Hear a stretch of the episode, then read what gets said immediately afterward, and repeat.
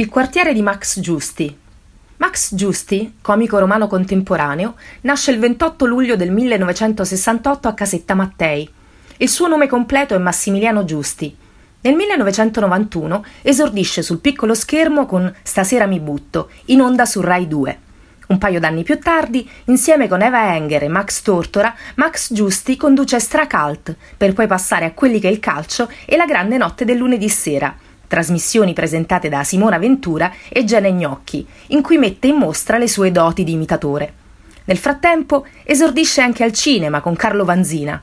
Dopo aver recitato a teatro al fianco di Enrico Montesano e Dario Fo nella rassegna Mostro comico al Palatenda di Roma, in televisione a Cocktail d'amore, presentato da Amanda Lear, Max si fa riconoscere per l'imitazione di Cristiano Malgioglio.